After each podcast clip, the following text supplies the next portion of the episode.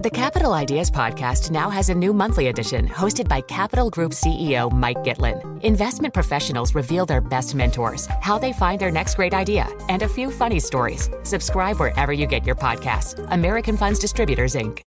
Collaborate for a greener future at the Bloomberg Green Festival, a groundbreaking celebration of the thinkers, doers, and innovators leading the way. From design and culture to technology, science, and entertainment. Hear from inspirational speakers and immerse yourself in climate solutions. July 10th through 13th in Seattle. Title sponsor Amazon. Official airline Alaska Airlines. Get 20% off using promo code Radio20 at BloombergLive.com slash Green Festival.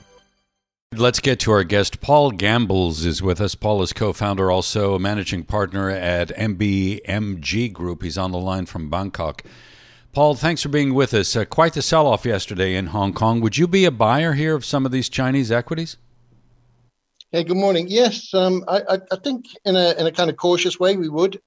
Doug and I have just been discussing that sell down that we've seen in Chinese tech. I mean, you, you mentioned uh, Chinese uh, stocks are something you would look at. Um, what about tech, though? Is, the, is there more to come? Have we reached the bottom yet?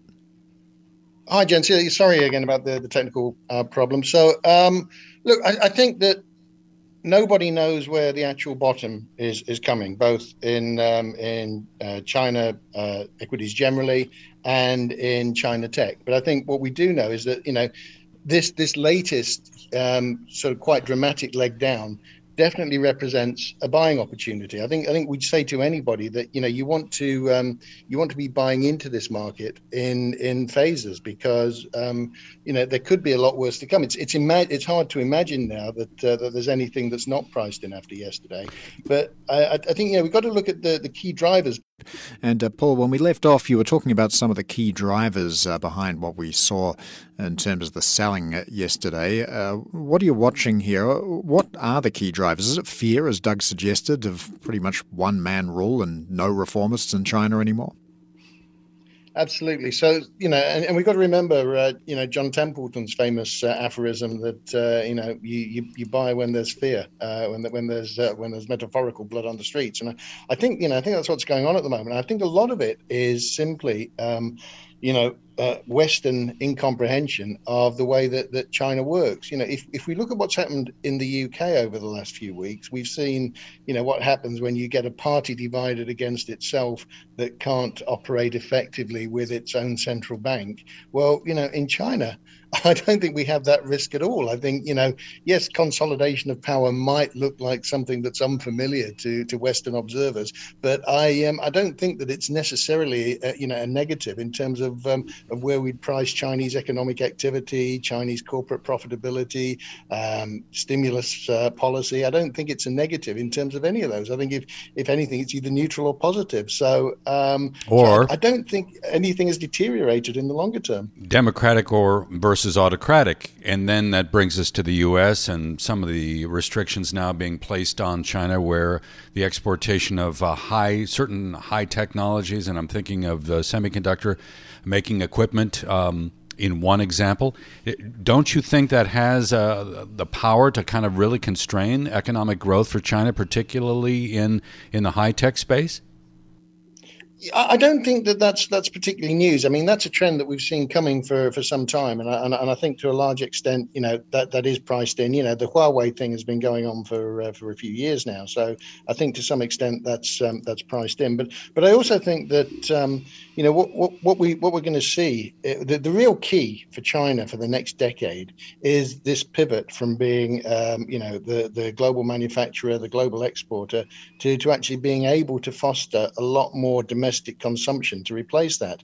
And um, and, I, and, I, think that um, you know the, the what we've seen come out of the um, of the party meeting doesn't do anything to, to, to really harm that. I mean, you know, the, the key issues are, are really, you know, they're somewhere else. That we, we've got to be looking at how well uh, China can fix its own property sector problems. That's that's been a, a big hit to GDP this year, and normally it's a positive for GDP. So how quickly are they going to turn that around? We don't think they're going to, you know, promote rampant, rampant property speculation as they have in the past. We don't think they're going to go back to the days where where property, you know, provided uh, one and a half percent percent of GDP, but but we do think that it's going to go back to being net positive as opposed to being a one and a half percent negative.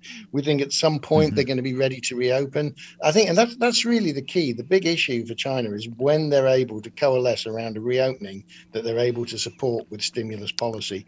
And yeah. um, maybe you could argue that that having you know Xi in a lot more control gives him a lot more power to, to delay that. But I also think it means that when it happens, it's going to, you know, reopening is going to be more effective. Yeah, that is the, the big uh, macro event the world seems to be waiting for. But uh, we've got about a minute remaining just in terms of property. I mean, with power now utterly consolidated, uh, do you expect a big stick approach to this sector to try and fix all its problems?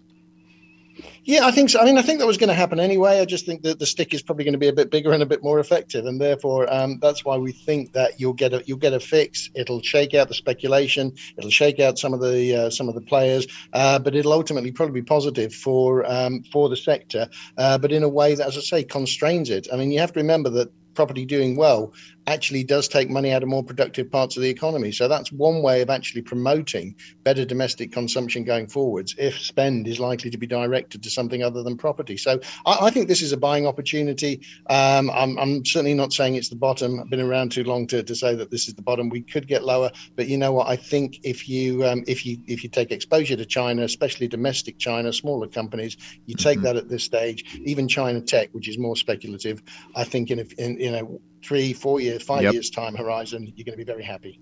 All right, Paul Gambles co-founder and managing partner at MBMG Group. Thanks so much for joining us.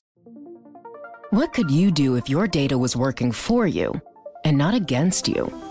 With Bloomberg delivering enterprise data directly to your systems, you get easy access to the details you want, optimized for higher level analysis, and financial data experts committed to helping you maximize your every move.